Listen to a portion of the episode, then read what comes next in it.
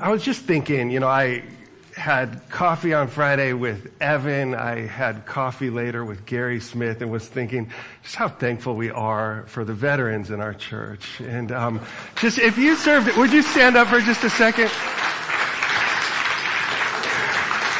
Yeah.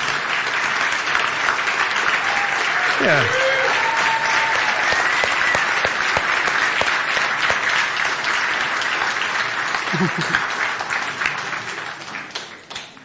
That's Santa Claus, our Santa Claus stand-in right there too, Dave Wetzel.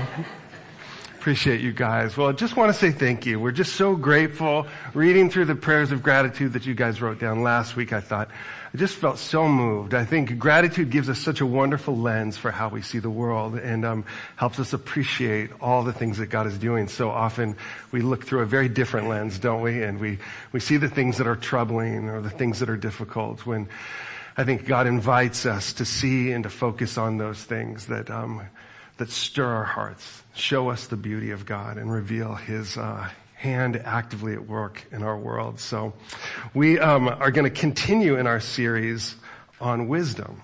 And this is our third week going through it. And so I thought I would just kind of rewind a little bit for those of you that haven't been here, kind of where we've been and how we've gotten here. But, um, uh, this, this theme of wisdom, it's, it's a thread that I think runs throughout scripture. It's at the heart of the story of the entire Bible is this work of wisdom that God is doing in each one of his children, restoring that, a heart of love and compassion, but teaching his children to be wise. And I think so often I, I look around at the world today and see kind of the, this vacuum of so little wisdom being demonstrated. And, um, as I think about this, I think for us as a church, there's nothing more important for us to lean into.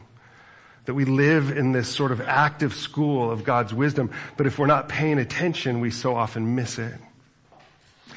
And, I think one of the reasons that we do, some of that is even, I think, a choice. I, um, Bobby's here. Bobby's sitting in the back. There's a metaphor that she gave, and I've repeated this several times, but Trish reminded me of it this morning. And um, Every once in a while you get these like little vivid images, right, that just continue to speak. And I was a part of a Bible study with Bobby years ago, and she said, you know, every time I see somebody that I aspire to be like, I go up to them and turn the price tag over and generally go, ooh, no thank you. And I thought, gosh, it's such to me a great picture that who here doesn't want to be wise? All of us aspire to wisdom. And the signs of that wisdom, that graciousness or that generosity, that um, non-anxious presence, I think so often when we flip that over and look at the price, we realize it costs more than we're willing to spend. And so often I think Jesus is, is pleading with us that this is the way of life. It's the way of abundance. It's the way of freedom. But it's costly and understanding that cost, the, the emphasis that he gives is that it's worth it. And that's the invitation. It's worth it. On the other side of that is that rest. On the other side of that is that freedom of the heart. I was reading a little bit from a book that was recommended. I think it's a Raya book, but Evan was talking about it. Um, this book um, by this guy Michael Easter that's on the comfort crisis. Have anybody read this book? And there's a great quote in there where he talks about what he calls Western laziness. And he says it consists of cramming our lives with compulsive activity so that there is no time at all to confront the real issues. If we look into our lives, we will see clearly how many unimportant tasks, so-called responsibilities, accumulate to fill them up. Going on as we do, obsessively trying to improve our conditions, can become an end in itself and a pointless distraction. And I thought how much of the things that we spend our time and effort on really are teaching us the deeper things. So often it's a way of creating comfort and avoiding hardship. When in fact those are the things that tend to stir the deeper areas of our heart and bring us to life.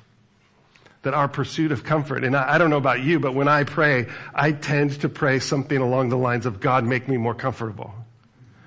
God, make my life easier, simpler, more downhill, less uphill, right? This kind of idea.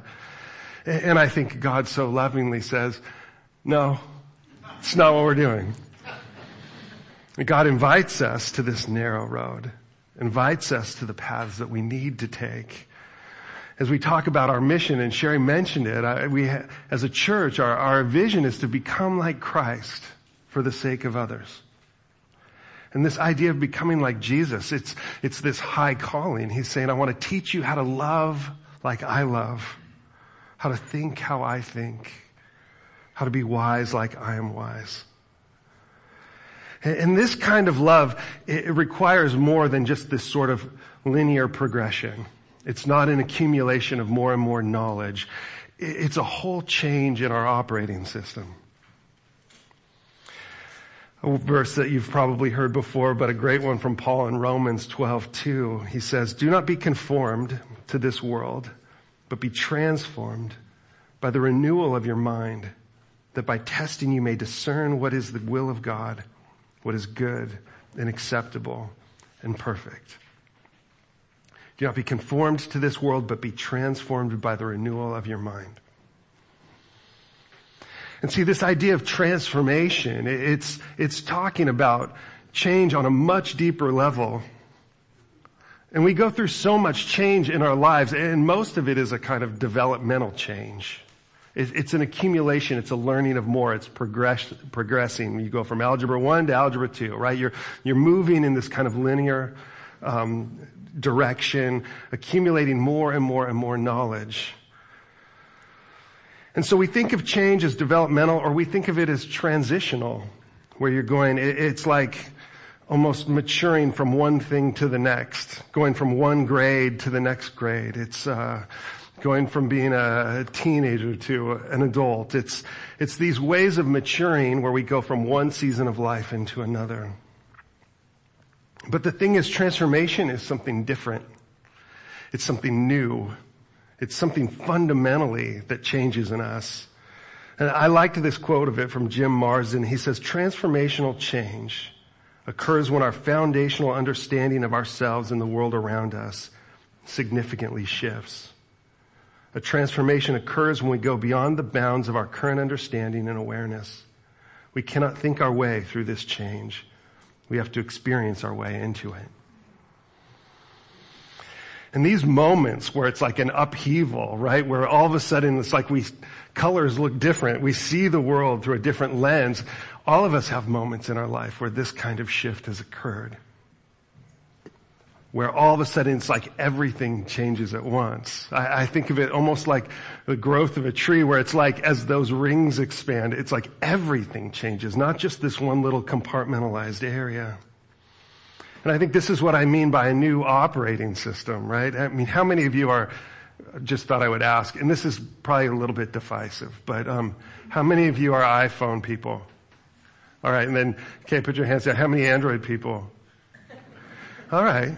It's interesting. Yeah. Well, uh, these are like different systems, right? And if you're one or you're the other, if I was to just suggest, why don't you just switch up? Why don't you try the other one? You probably find like, oh no, no, I'm like way more dug in in that operating system than we realize, right? There's a new feature on this new phone and you're like, sorry, I'm an Android person or I'm an iPhone person. It's a way of, of sort of seeing the world, right? And when you shift operating systems, now all of a sudden you don't know where anything is. You're like trying to find the drop down menus or whatever it is and it's not working the way you expected. And scripture talks about these kind of different ways of thinking as wisdom from below or wisdom from above. That there turns out are, are different wisdoms that are out there, different operating systems. And so to have the right perspective in this helps us understand what is at the heart of a sort of different kind of wisdom being offered to us. And this is the thing, when these two sort of wisdoms try to come together, you realize one looks very different. That Jesus came in and puzzled people by talking about how everything was sort of upside down. That the way to lead was to serve. The way to live was to die. And as he shared this whole way of thinking, right, the greatest is the least. He's talking about these competing operating systems, competing wisdoms.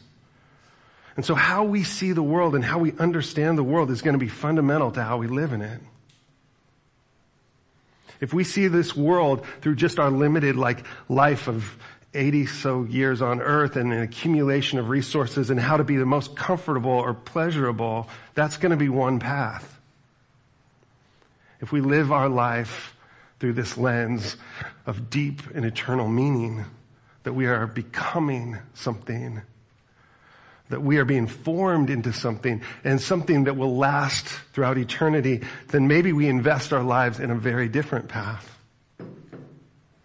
We talked about last week how there's an easy path and it's this road of folly. And Proverbs lays this out for us, I think, so clearly that there's these two voices, two people standing on the street corner, beckoning for the simple to follow. There's wisdom and then there's folly. And folly happens to be louder.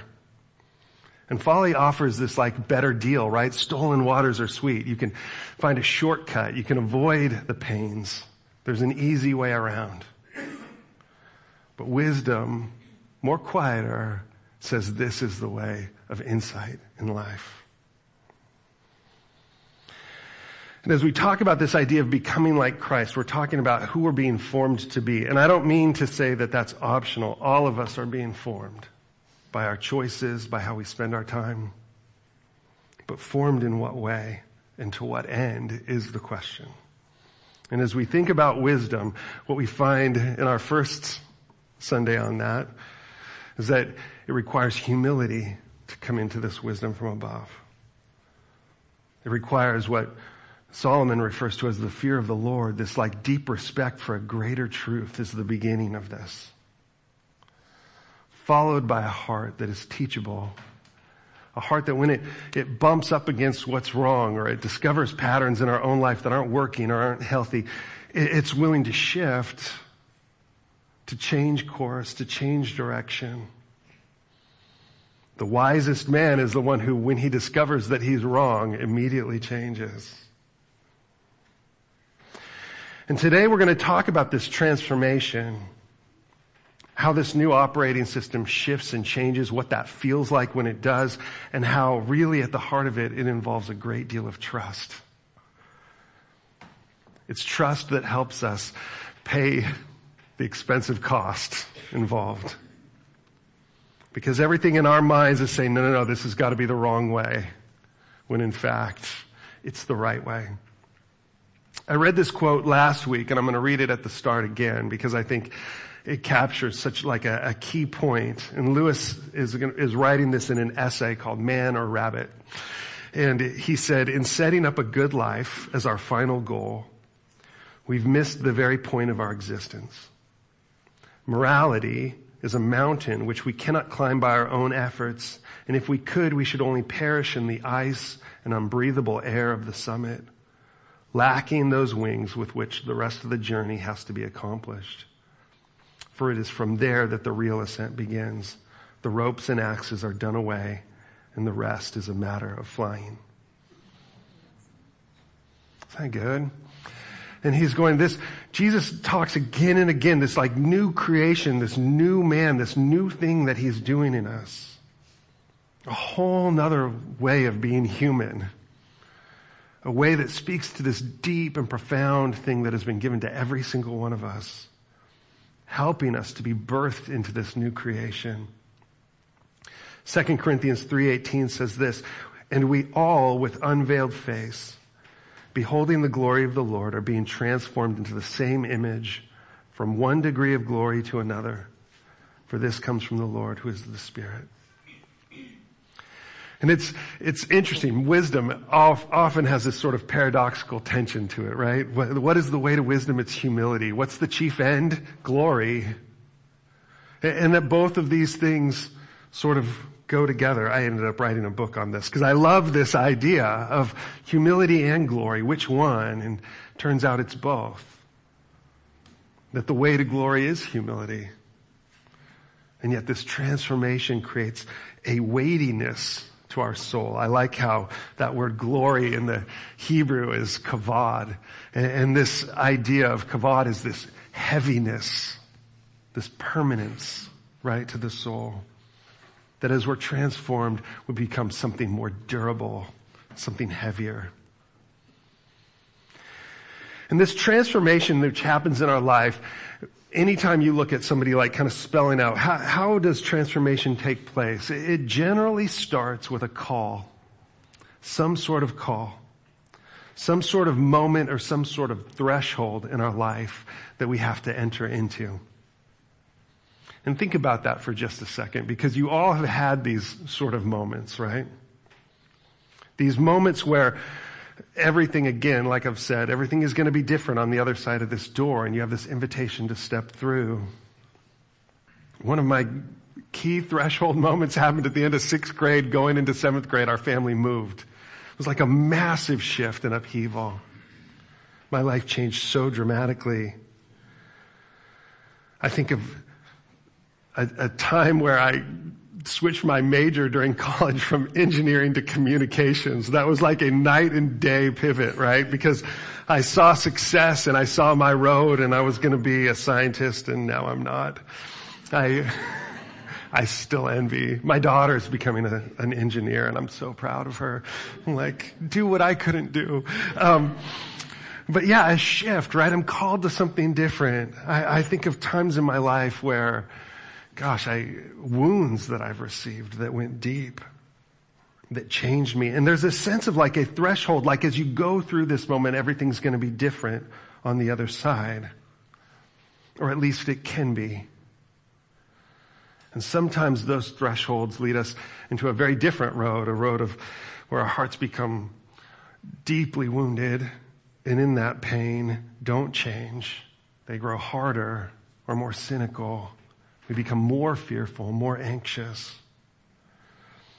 In this way, how we respond to crisis ends up becoming a huge part of our path towards wisdom. And with this, it's understanding that in these moments is the huge opportunities of our life. They call this like the U theory in transformation. And it's this idea that that as we're shifting, and as we're changing, it usually feels sort of like desolation. That our life is getting harder and things are starting to struggle. And it's at the bottom of that U that things really shift. That, that at first it's like trying to get our minds around this thing and then emotionally to like give our hearts to what's going on. But finally in the end, it's a matter of will.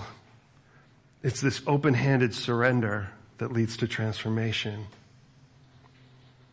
which is hard to do. And if you're asking me, well, is this biblical? I would say it's every single story that you see in scripture is about this sort of U. Now, some of them have more than one. The ones I often think of is like David, who's been anointed king and defeated the giant, flees into the wilderness for years is in hiding, hiding in caves. We at the beginning of COVID talked about Joseph, which is my favorite story, I think, in the Bible. But Joseph being given this prophecy that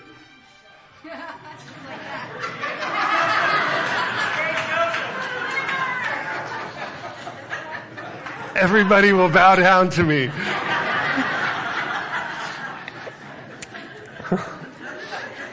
Please don't. Please don't. Um,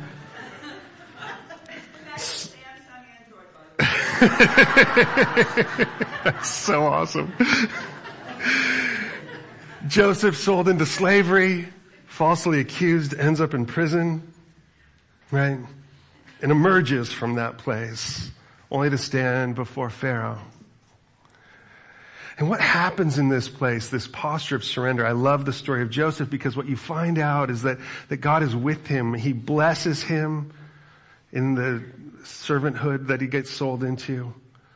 But in prison, it says like the love, like the Hesed, the love of God was with him there. But as he emerges, I love this. He's like such a great leader and he comes alongside of Pharaoh and he goes, yeah, you're going to have a drought. This is going to be serious. This is what you guys got to do. You need to put somebody in charge of that. And he turns around and like starts going back to jail. And Pharaoh's like, whoa, whoa, whoa, you're my guy. I'm going to put you in charge. And you see in these stories, these, these people that are. okay, everybody turn your phones off, alright? If you haven't yet, that's two strikes. The third time, that was an iPhone. Yeah, Siri. Uh huh. Um, yeah, I, before I turned like that, like way that Siri would just like listen to you before I turned that off. Every time I would preach and say Assyria, my iPhone would come on and Siri would talk to me. Every time. Anyway, carrying on, transformation. Um, this idea that, that God bestows this vision or this call on our lives, but so often leads us in a very different direction. In a costly direction. In a direction where we go, what in the world, God, are you doing? This doesn't make any sense. I thought you said I was going to be king. What am I doing in prison? Right? Or in the cave. I thought you said people were going to bow down. What am I doing in prison? And in these places, this, this U, right, there's a shift and a change when, when people respond in that place with trust. Everything changes. Something new starts to emerge. The deep glory of what God is doing in our life starts to show itself. But often this is a longer process than we would choose. I think for Joseph it was at least 11 years. I love that prayer by Teilhard de Chardin where he says, trust the slow work of God. And oftentimes this transformation is unbearably slow. I love that example that, uh, of a, um, the caterpillar going into a cocoon, like totally liquefies when it's in that cocoon, right? It doesn't like sprout wings. That, that it, it, it basically turns into soup and then reemerges. And I think some of you probably today are like, yeah, that's how I feel. Like soup right now. Like everything's liquefied and you're going, God, where are you? In that place of desolation where you feel lost and you're going, I thought you said, right? If you read through scripture, you realize you're right on schedule. Like this is how it goes. This is that thing that like if we could choose, we would avoid that price. We would avoid that cost. Proverbs 25 says, the purpose in a man's heart is like deep water, but a man of understanding will draw it out. And going into that space requires so much courage. We talk about this vision statement to become like Christ for the sake of others. Our mission is a safe space to heal and a brave space to grow. And I think that bravery, when you go into the deep water of the heart, right?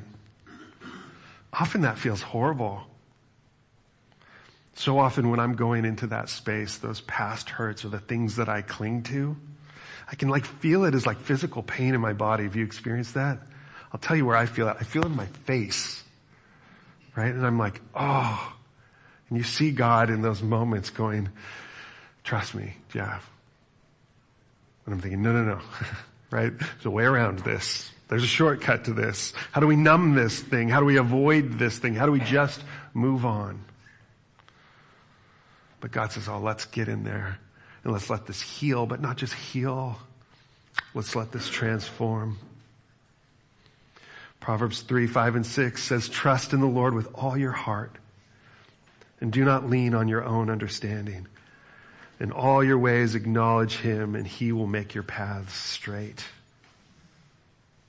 or from the message. Trust God from the bottom of your heart. Don't try to figure out everything on your own. Listen for God's voice in everything you do, everywhere you go. He's the one who will keep you on track.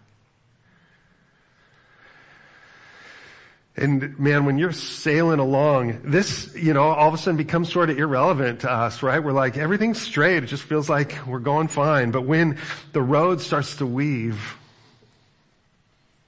we're like, oh, God says, trust me. I was thinking about this, sharing this example with Patty going, I think what this feels like to trust in the Lord with all your heart, and not all of you have experienced this particular tear, it's teaching your children how to drive. Has anybody done this? Yeah, it's horrible, right? You're like, oh, like you're pumping the, there's no brake, but you still pump it anyways. And like, every time they get a little too close to the cars next, you're like, ah, and you just like want to reach for the wheel and like, to give up control like this takes a tremendous amount of trust, but I think sometimes that's how we are with God, where we're like, okay, you got it, right? And all of a sudden we're like, whoa, whoa, whoa, like we're pumping that brake going, God, slow down. It's not our understanding. And, and so as a result of it, it feels precarious. It feels dangerous. Like, God, where are you taking me? And again and again, God is saying, where you need to go. This is the road of wisdom. This is the way of life. It's the narrow road. Trust me. There's a passage where Jesus is teaching in Luke 14, and I'm, I'm going to read this for you out of the message. I just think it reads really nicely, and um, but it's where Jesus like doesn't mince words. And it says, one day when large groups of people were walking along with him, Jesus turned and told them, anyone who comes to me but refuses to let go of father, mother, spouse, children, brothers, sisters, yes, even one's own self, can't be my disciple. Anyone who won't shoulder his own cross and follow behind me can't be my disciple. Is there anyone here who planning to build a new house doesn't first sit down and figure the costs so you'll know if you can complete it? If you only get the foundation laid and then run out of money, you're going to look pretty foolish. Everyone passing by will poke fun at you. He started something he couldn't finish.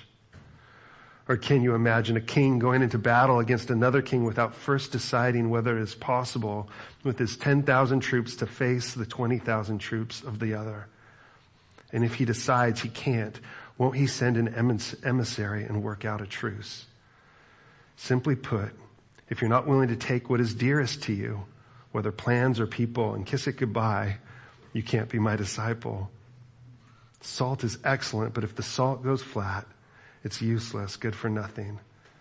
Are you listening to this? Really listening?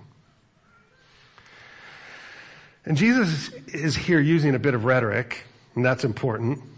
Obviously, love for your spouse and your children and all that, that's mandated scripturally, right? So he's, he's not saying, eh, don't bother with that. He, he's using this as a way of creating a contrast. He's saying, if you say you want to be my disciple, you need to be all in. It reminds me of somebody that's like leading an expedition and saying, who's with me? And we're like, oh, I'll, I'll go. And he's like, wait, wait, some of you aren't going to make it. right? It's this way of setting the bar high. But what's his intention there?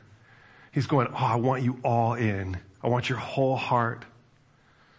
That this road, that this following this road of wisdom, we got to be committed to it. It's not a very effective evangelism strategy, by the way. But you see what Jesus is saying. He's going, no, we're talking about a transformation into something totally new. A new way of being, a new way of operating in this world. And what you find as you go through this passage, you look at the examples. He talks about family. He talks about building a house. He talks about going to war. And isn't it interesting as we look at Jesus unpack how this new kingdom operating system works, as he's going to say, it's not a limiting of your family. It's the fact that everybody belongs. And when you're building this, probably thinking potentially the Pharisees sitting there of building this temple, that what we're here to do is build this temple and God's going, yeah, that temple is your heart. That wisdom is the foundation of this temple that I'm building for myself, and it's you. And when he talks about going to war and strategizing going to war, he's going to end up saying, love your enemies. That this way of operating ultimately is about love at every single level, and it so counter, is counterintuitive to our natural way of thinking. That we live this radical kingdom ethic, this wisdom from above, and when it comes into the world, it is a contrast indeed. But it's also an invitation.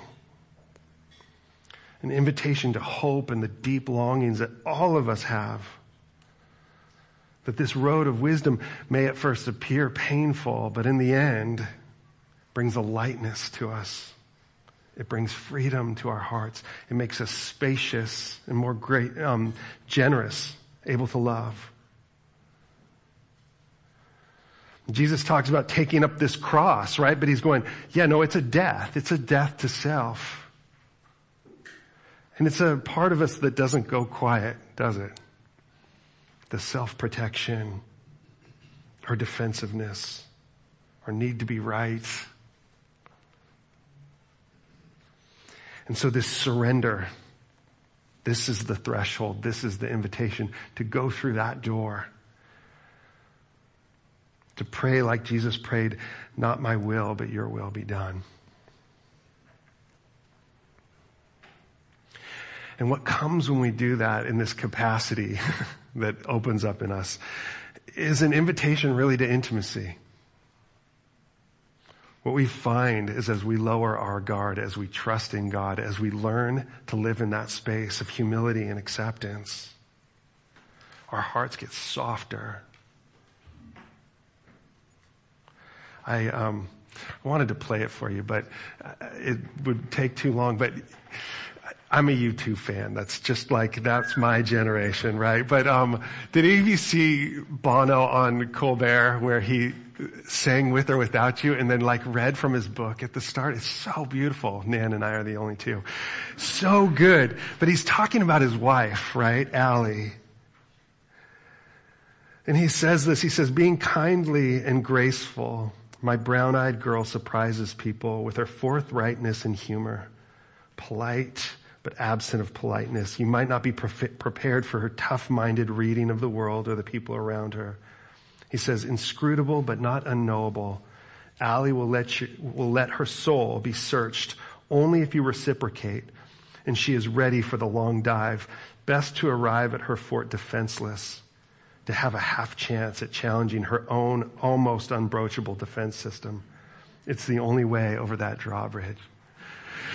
Bono in the pursuit of his wife is going, the only way you get in there is you have to lower your defenses totally.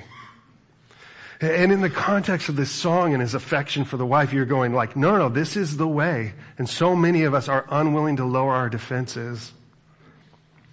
But isn't it interesting that this is what we are being invited to?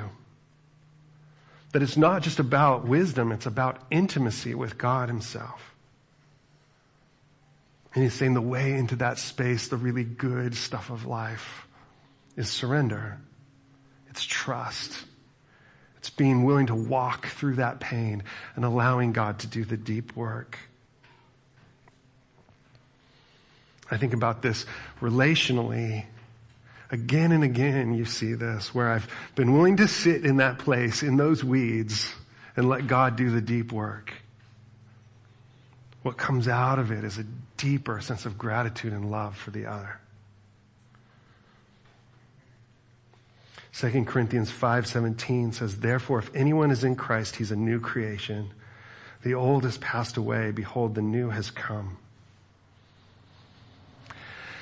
And when this happens to us, right, it's like I don't think we always see it or always notice it. We just realize that the things that used to trip us up or get in our way or cause us deep anxiety all of a sudden don't. They just seem smaller. As we grow, those things that used to seem like such deep temptations or, or struggles become, become little. We start to see them for what they are. I love this uh, from the Prince Caspian. There's this moment between little Lucy and Aslan where she goes and finds him one night. And this is her second time into Narnia and she sees the lion again for the first time here and notices him and says, you've grown. And Aslan says, no, it's you who've grown. And I thought, isn't this cool? It's so, our, our troubles, our struggles tend to get smaller as we grow. But as we grow also, God tends to get bigger, larger. We start to get a glimpse of just how full that love is, how deep and how wide. And that becomes the invitation to live in this place of deep, not just trust, but intimacy with God. And when you meet people like this, you can feel it, can't you? Dallas Willard says, when you meet a saint, you want to warm up to them like a fire, right? And this is the kind of people that we are invited to be. This is what wisdom feels like. And in all of this, as we talk about this, uh, we're going to go further next week talking about just the sort of way that wisdom expands our view, opens our eyes, helps us to see, and helps us to become those kind of people that are ready to walk into heaven. Some questions for you. What season of life do you find yourself today? Are you in a place of consolation or desolation? I said sometimes it's both. We sang some of those psalms of desolation this morning in our worship. I loved that, Paul. And the Psalms invite us into that space of asking questions. It's in that place that God reorients our eyes and helps us see. Number two, is there a doorway or threshold in your life that you're avoiding? What are you afraid of and what might be on the other side?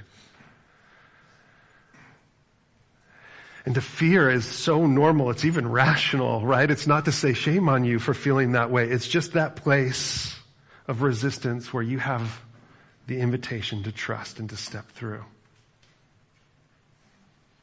And number three, what would it cost to trust God and walk through the threshold? To lower your defenses. God's promise is to never leave us. When we walk through the fire, He will be there. Can you imagine taking His hand, taking a deep breath, and taking that step together? Would you stand with me? This morning, um, we will have some people down front that if you would like prayer, we'd love to pray with you. Wherever you find yourself in whatever season, maybe it's deep gratitude but maybe it's one of struggle. Wherever you're at, we would love to pray. But I thought I would read as a blessing over you this, it's my, one of my favorite passages from 1 Peter. But for all of us, as a reminder and as a commitment to what God is doing, as an invitation, I want to read this as a blessing. If you'd like to receive it, you can just hold your hands out. what a God we have, and how fortunate we are to have Him this Father of our Master Jesus. Because Jesus was raised from the dead, we've been given a brand new life and have everything to live for, including a future in heaven, and the future starts now. God is keeping careful watch over us in the future. The day is coming when you'll have it all. Life healed and whole. I know how great this makes you feel, even though you've been, you have to put up with every kind of aggravation in the meantime. Pure gold put in the fire comes out of it, proved pure. Genuine faith. Put through his, this suffering comes out, proved genuine. When Jesus wraps this all up, it's your faith, not your gold, that God will have on display as evidence of his victory. You never saw him, yet you love him. You still don't see him, yet you trust him with laughter and singing. Because you kept on believing, you'll get what you're looking forward to total salvation. Amen.